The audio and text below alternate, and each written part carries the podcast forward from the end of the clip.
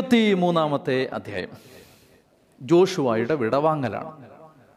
യോശുവയുടെ മരണത്തിന് മുമ്പ് ഇസ്രായേൽ ജനത്തോടുള്ള അദ്ദേഹത്തിന്റെ അദ്ദേഹത്തിന്റെ ഈ നൂറ്റി എത്ര വയസ്സിലാണ് അദ്ദേഹം ശുശ്രൂഷയിൽ പ്രവേശിച്ചത്? എൺപതാമത്തെ വയസ്സിലാണ്.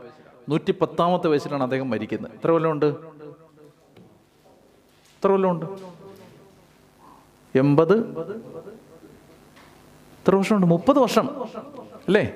മുപ്പത് വർഷത്തെ ദൈവ ശുശ്രൂഷയ്ക്ക് ശേഷം അദ്ദേഹം വിട വാങ്ങുകയാണ്. ഇരുപത്തി മൂന്നാമത്തെ അധ്യായത്തിൽ. ഇനി ഇവിടെ ഒന്ന് രണ്ട് കാര്യങ്ങൾ നമ്മൾ ശ്രദ്ധിക്കേണ്ടത്. മോശ ഒരു അനന്തരാവകാശിയെ ഒരു നേതാവിനെ വാർത്തെടുത്തു.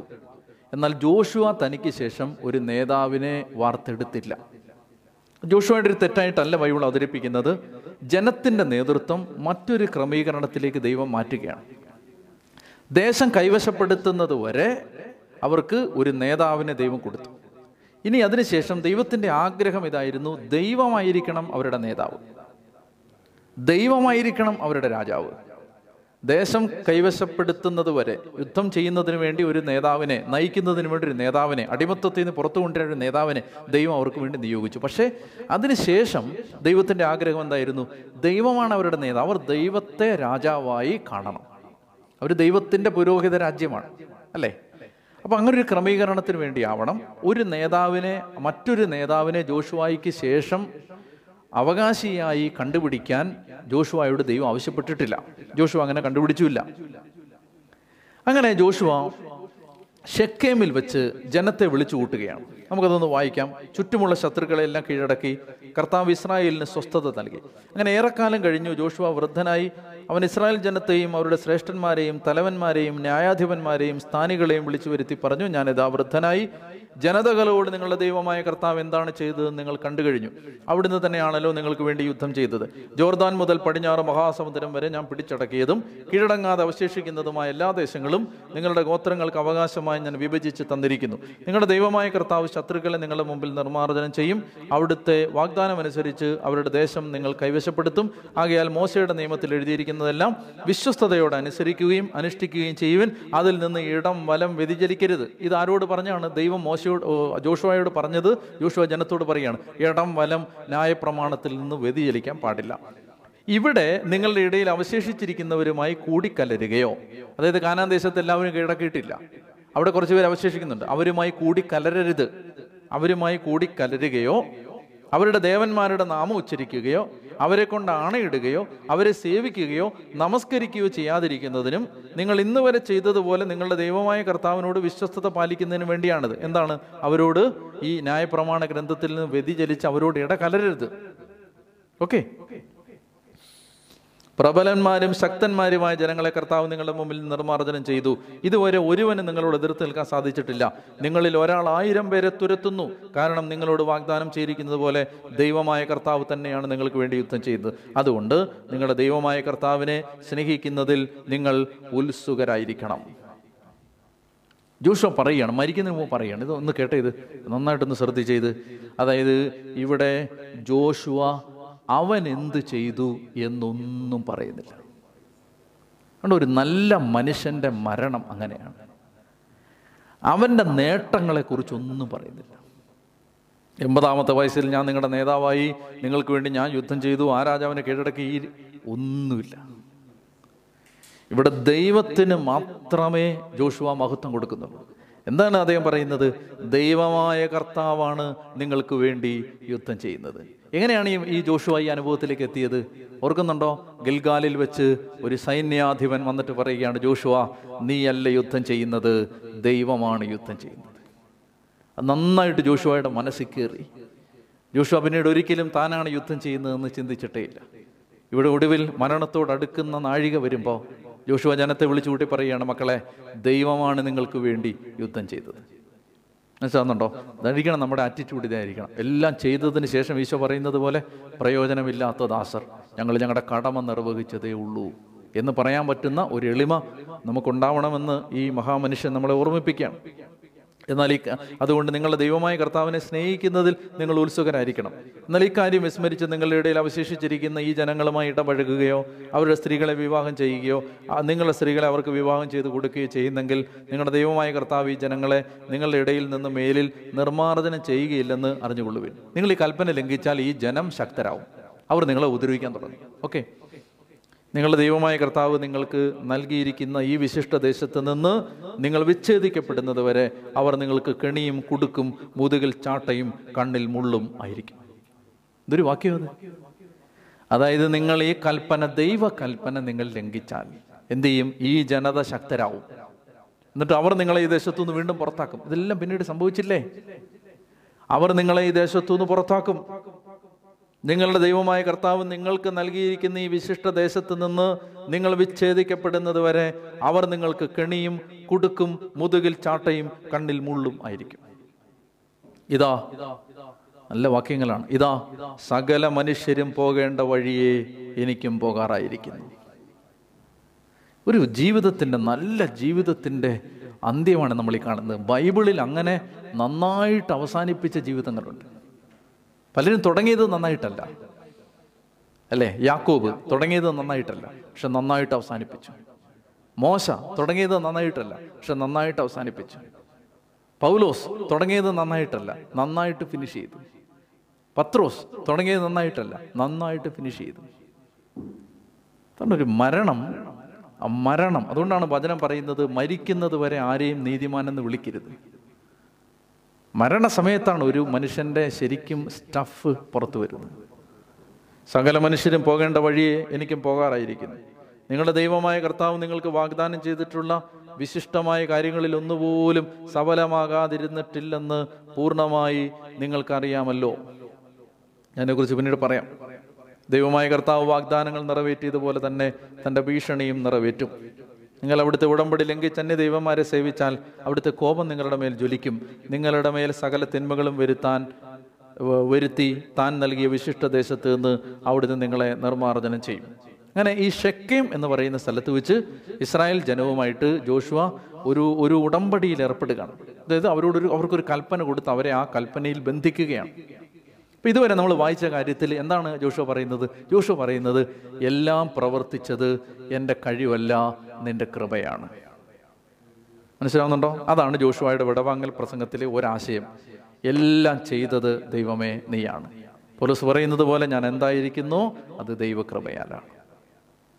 ഞാനല്ല എന്നിലുള്ള ദൈവകൃപയാണ് അധ്വാനിച്ചത്. ഒന്ന് കോറിന്തോസ് പതിനഞ്ച് പത്ത്. അപ്പോൾ എന്നിട്ട് ഇത് പറഞ്ഞതിന് ശേഷം താൻ എന്തു ചെയ്തു എന്നതിനെക്കുറിച്ച് ഒരു പരാമർശമില്ല നന്ദിയുള്ളവരായിരിക്കണം എന്നാവശ്യപ്പെടുകയാണ് അന്യദൈവന്മാരെ ആരാധിക്കരുത് മിശ്ര വിവാഹം ചെയ്യരുത് ഇത് കൽപ്പിക്കുകയാണ്. അന്യദൈവന്മാരെ ആരാധിക്കുന്ന മിശ്ര വിവാഹവും ജോഷുവ വിലക്കുകയാണ്. കർത്താവിനെ സ്നേഹിക്കുന്നതിൽ നല്ല താല്പര്യമുള്ളവരായിരിക്കണം എന്ന് ഓർമ്മിപ്പിക്കുകയാണ്. എന്നിട്ട് ഈ ഷെക്കേമിൽ വെച്ച് ഇവരുമായി ഒരു ഉടമ്പടിയിൽ ഏർപ്പെട്ട് കഴിയുമ്പോൾ മൂന്ന് തവണ ഈ ജനം പറയുന്നുണ്ട് ഞാനും എന്റെ കുടുംബവും ഞങ്ങൾ കർത്താവിനെ സേവിക്കും. അല്ലേ? പതിനഞ്ചാമത്തെ വാക്യം. കർത്താവിനെ സേവിക്കുന്ന കർത്താവിനെ സേവിക്കുന്നതിന് ഇരുപത്തിനാലാമത്തെയും പതിനഞ്ചാമത്തെ വാക്യം. കർത്താവിനെ സേവിക്കുന്നതിന് മനസ്സില്ലെങ്കിൽ നദിക്കരയിലെ നിങ്ങളുടെ പിതാക്കന്മാർ സേവിച്ച ദേവന്മാരെയോ നിങ്ങൾ വസിക്കുന്ന നാട്ടിലെ അമ്മൂരി ദേവന്മാരെയോ ആരെയാണ് സേവിക്കുക എന്ന് തന്നെ തീരുമാനിക്കുവിൻ? ഞാനും എന്റെ കുടുംബവും കർത്താവിനെ സേവിക്കും. അപ്പോൾ ജനം പ്രതിവചിച്ചു ഞങ്ങൾ കർത്താവിനെ വിട്ട് അന്യദേവന്മാരെ സേവിക്കാനിടയാകാതിരിക്കട്ടെ. നമ്മുടെ ദൈവമായ കർത്താവാണ് നമ്മയും നമ്മുടെ പിതാക്കന്മാരെയും അടിമത്വത്തിൽ നിന്ന് കൊണ്ടുവന്നത്. അതിനാൽ അതിന്റെ പതിനെട്ടാമത്തെ വാക്യത്തിന്റെ അവസാനം അതിനാൽ ഞങ്ങളും കർത്താവിനെ സേവിക്കും. അവിടുന്നാണ് ഞങ്ങളുടെ ദൈവം. ഇനി ഇരുപത്തിനാലാമത്തെ വാക്യത്തിൽ പറയുന്നു ജനം വീണ്ടും ജോഷുവായോട് പറഞ്ഞു ഞങ്ങളുടെ ദൈവമായ കർത്താവിനെ ഞങ്ങൾ സേവിക്കുകയും അവിടുത്തെ വാക്ക് കേൾക്കുകയും ചെയ്യും. അങ്ങനെ മൂന്ന് തവണ ഈ ജനം പറയുകയാണ് ഞങ്ങൾ കർത്താവിനെ ഞങ്ങളും ഞങ്ങളുടെ കുടുംബവും കർത്താവിനെ സേവിക്കും. അതാണ് ഷെക്കേമിൽ വെച്ച് ഈ ജനം പറയുകയാണ് ഞങ്ങളും ഞങ്ങളുടെ കുടുംബവും കർത്താവിനെ സേവിക്കും. ഇനി ഈ ഇരുപത്തിനാലാം അധ്യായത്തിൽ നമ്മൾ കാണുന്നത് മൂന്ന് ശവസംസ്കാരങ്ങൾ കാണാൻ പോവാണ്. മൂന്ന് ശവസംസ്കാരം. ആരുടെയൊക്കെയാണ്?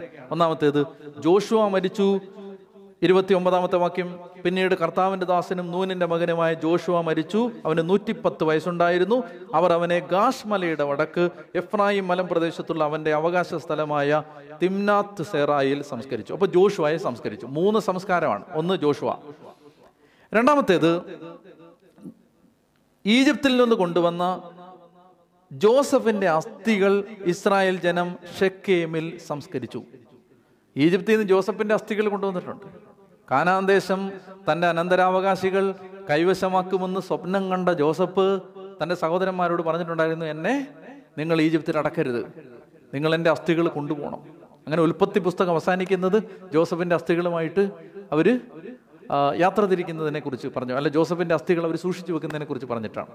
ഖനാൻ ദേശത്ത് കൊണ്ട്. പുറപ്പാട് പുസ്തകത്തിൽ നമ്മൾ കാണുന്നുണ്ട്. ഈജിപ്തിൽ നിന്ന് അവർ പോകുമ്പോൾ ജോസഫിന്റെ അസ്ഥികളും അവർ കൂടെ കൊണ്ടുപോയിരുന്നു പുറപ്പാട് പുസ്തകത്തിൽ. ഓക്കെ. അങ്ങനെ ജോഷ് ജോഷുവയെ സംസ്കരിച്ചതിന് ശേഷം ജോസഫിന്റെ അസ്ഥികൾ അവർ സംസ്കരിച്ചു ഖനാൻ ദേശത്ത്. മൂന്നാമത്തേത് അഹറോന്റെ മകനായ ഏലയാസറും മരിച്ചു. പ്രധാന പുരോഹിതനായ ഏലയാസറും മരിച്ചു. അവർ അവനെ ഗബയായിൽ സംസ്കരിച്ചു. അത് അവന്റെ മകൻ പിനകാസിന് എഫ്രായം മലം പ്രദേശത്ത് ലഭിച്ച പട്ടണം. അങ്ങനെ മൂന്ന് ശവസംസ്കാരങ്ങളും നമ്മളിവിടെ കാണാണ് ജോഷുവായുടെ ജോസഫിന്റെ ഏലയാസറിന്റെ ഇനി ഞാൻ വേഗം ഈ പുസ്തകത്തിൽ നിന്ന് നമുക്ക് ലഭിക്കുന്ന പാഠങ്ങൾ വേഗം ഒന്ന് പറഞ്ഞ് നമ്മൾ അവസാനിപ്പിക്കുകയാണ്. ജോഷുവയുടെ പുസ്തകം അങ്ങനെ അവസാനിക്കുകയാണ്. ജോഷുവയുടെ ഗ്രന്ഥത്തിൽ നിന്ന് നമുക്ക് കിട്ടുന്ന പാഠങ്ങൾ എന്തൊക്കെയാണ്? എന്തൊക്കെയാണ് ഞാൻ ചോദിക്കുന്നില്ല. നിങ്ങൾ പറയേണ്ടതാണ് ഇതിനോടകം. എല്ലാം നമ്മൾ പരാമർശിച്ചാണ് ഞാൻ ഇനി അതൊന്ന് ഒന്ന് രണ്ട് മൂന്ന് വേഗം ഒന്ന് പറഞ്ഞാൽ പോവാണ്. ഒന്നാമത്തേത് ദൈവം പറയാണ് ഞാൻ ഇത് നിങ്ങൾക്ക് തന്നിരിക്കുന്നു നിങ്ങളിത് കൈവശപ്പെടുത്തണം. തന്നിരിക്കുന്നു കൈവശപ്പെടുത്തണം. ഇതാണ് ആത്മീയ ജീവിതം.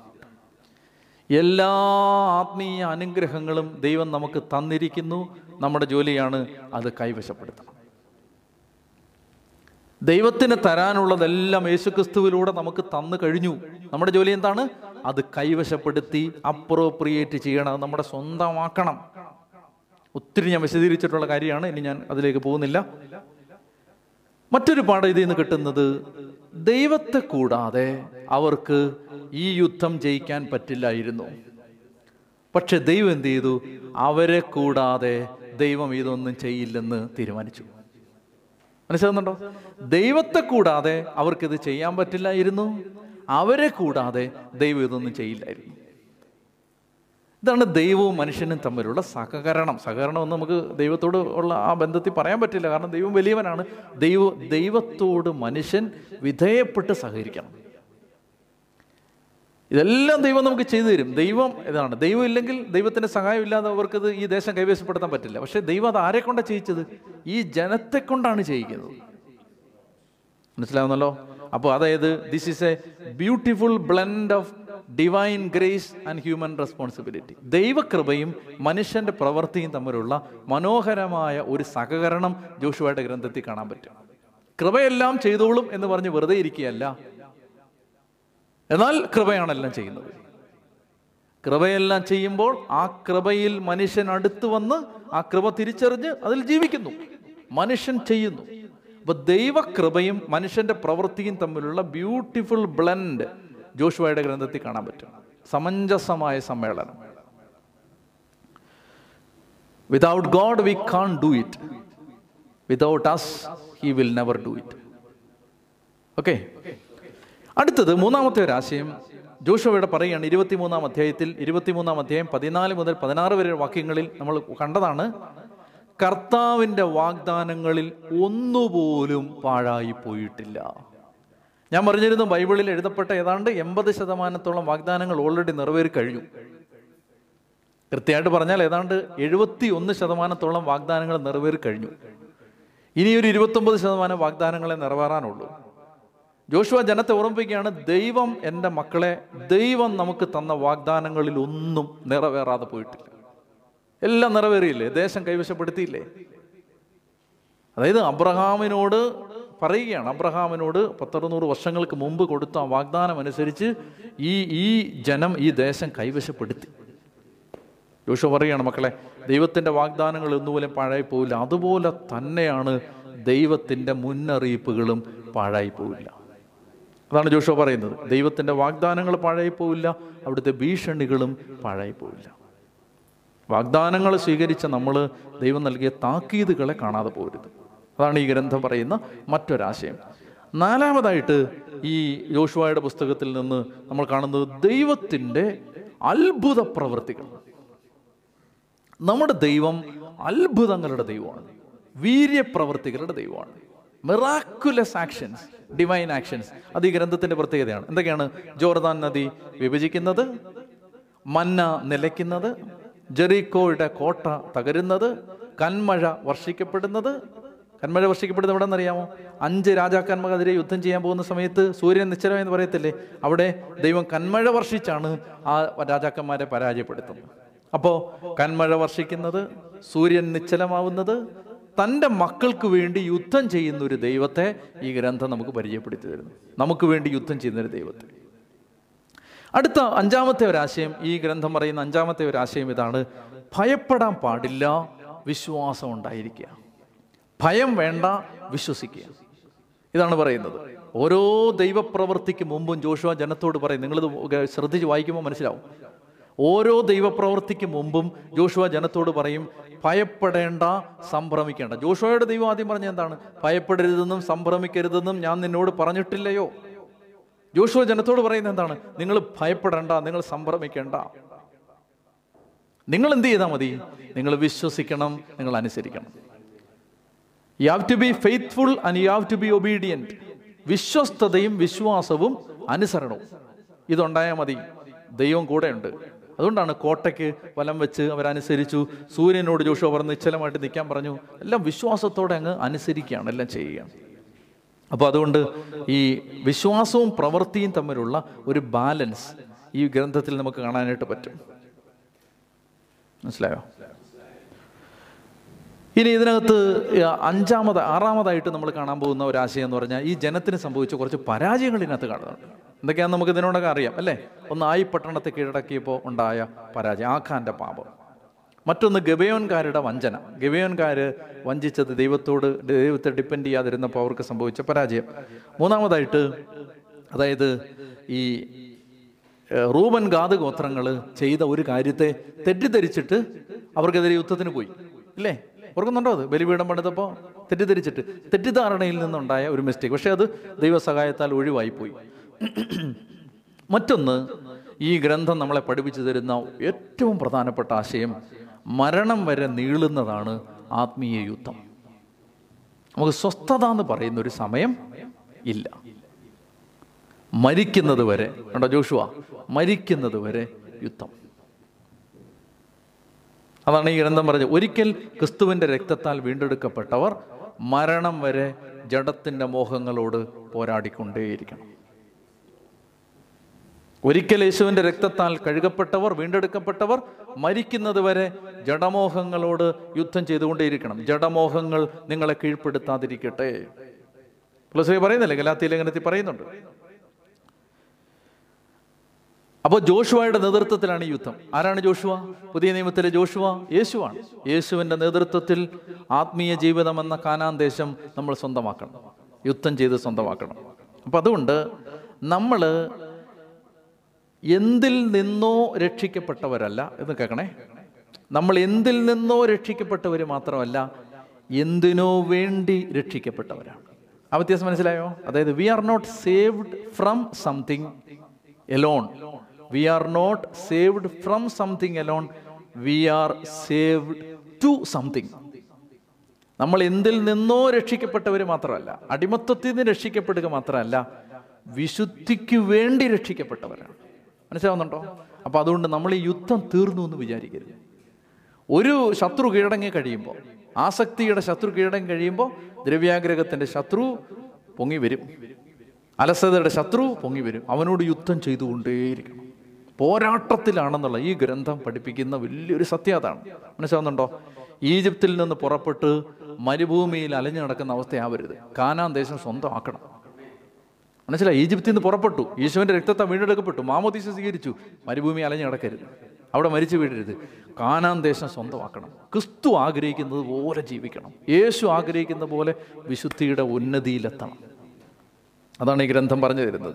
അതുകൊണ്ട് ഈ ഈ സത്യത്തിൽ ഈ വാഗ്ദത്ത ദേശം ഈ ഗ്രന്ഥം അനുസരിച്ച് വാഗ്ദത്ത ദേശം എന്ന് പറയുന്നത് സ്വർഗമല്ല മറിച്ച് വിശുദ്ധിയാണ്. എന്താണ് നമ്മൾ നേടിയെടുക്കേണ്ട വാഗ്ദത്ത ദേശം? യേശുവാണ് വിശുദ്ധിയാണ്. മനസ്സിലാവുന്നുണ്ടോ? അപ്പോൾ കെബ്രായ ലേഖനത്തിൽ ഇങ്ങനെ പറയുന്നുണ്ട് അവർ ദൈവത്തിന്റെ വിശ്രമത്തിലേക്ക് പ്രവേശിച്ചില്ല. ഇസ്രായേൽക്കാരെ കുറിച്ച് പറയണം. കാരണം അവർ മരുഭൂമി അലഞ്ഞു നടന്നു. അവർ ദൈവത്തിന്റെ വിശ്രമത്തിലേക്ക് കാനാൻ ദേശത്തേക്ക് പ്രവേശിച്ചില്ല. അപ്പോൾ ആ ഒരവസ്ഥ നമുക്ക് വരരുത്. നമ്മൾ ഇപ്പോൾ ഉദാഹരണം പറഞ്ഞാൽ നമ്മളിൽ വലിയ അസൂയ അല്ലെ വൈരാഗ്യം കിടക്കാന്ന് വെച്ചോ. അത് കാനാൻ ദേശത്തെ ഒരു അതി ഒരു ജയന്റാണ് ഒരു രാക്ഷസനാണത്. ഒരു അനാക്യമാണ് ആര്? അഹങ്കാരം. അപ്പോൾ ഈ അഹങ്കാരത്തോട് നമ്മൾ യുദ്ധം ചെയ്തുകൊണ്ടേയിരിക്കുകയാണ്. ആരുടെ സഹായത്തോടെ? ദൈവമാണ് യുദ്ധം ചെയ്യുന്നത്. നമ്മളെ കൊണ്ട് ദൈവം യുദ്ധം ചെയ്യിപ്പിച്ചുകൊണ്ടിരിക്കുകയാണ്. അങ്ങനെ യുദ്ധം ചെയ്തുകൊണ്ടിരിക്കുമ്പോൾ ആ അനാക്യം അഹങ്കാരത്തിന്റെ അനാക്യം മരിച്ചു കഴിയുമ്പോൾ ആ മേഖലയിൽ സ്വസ്ഥതയായി. പക്ഷേ പൂർണ സ്വസ്ഥതയായിട്ടില്ല. വേറൊരു കോപത്തിന്റെ അനാക്യം അപ്പോൾ ദാ പൊങ്ങി വരുന്നു. അവനോട് യുദ്ധം ചെയ്ത് യുദ്ധം ചെയ്ത് യുദ്ധം ചെയ്ത് യുദ്ധം ചെയ്ത് അവനെ കീഴടക്കി കഴിയുമ്പോൾ ആ മേഖലയിൽ സ്വസ്ഥതയായി. അപ്പോൾ വേറൊരു അനാക്യം അവിടെ ഉണ്ട് അവനെ കൊല്ലണം. അപ്പോൾ എന്താ ഇവിടെ പറയുന്നു വരുന്നത്? ഹെബ്രായ ലേഖനം പറയുകയാണ് അവർ ദൈവത്തിന്റെ വിശ്രമത്തിലേക്ക് പ്രവേശിച്ചില്ല. ആര്? ഇസ്രായേൽക്കാർ ഇന്ന് പുതിയ നിയമ വിശ്വാസികൾ ഈ ജോഷുവായാകുന്ന യേശുവിലൂടെ ദൈവത്തിന്റെ ഈ വിശ്രമത്തിലേക്ക് നമ്മളെ കൊണ്ട് ദൈവം ആഗ്രഹിക്കുന്ന ആ ക്വാളിറ്റിയിലേക്ക് വളരണം. മനസ്സിലാവുന്നുണ്ടോ? ഓരോ മേഖലയിലെയും പ്രലോഭനങ്ങളെ അതിജീവിച്ച് കഴിയുമ്പോൾ ആ മേഖലയിലെ യുദ്ധം അവസാനിച്ചു. പിന്നെ അടുത്ത മേഖലയിൽ യുദ്ധം ആരംഭിക്കണം. നമുക്കൊരു സമാധാനം എല്ലാം തീർന്നു എന്ന് വിചാരിച്ച് നമ്മൾ സ്വസ്ഥതപ്പെടരുത്. ജോഷുവായുടെ ഗ്രന്ഥം നമ്മൾ പഠിച്ചു തീർന്നു. പക്ഷേ ഈ യുദ്ധം അവസാനിച്ചിട്ടില്ല. ഞങ്ങൾക്ക് വലിയൊരു കൃപ തന്നു. വേഗം അത് അവസാനിപ്പിക്കാനായിട്ട് പറ്റി.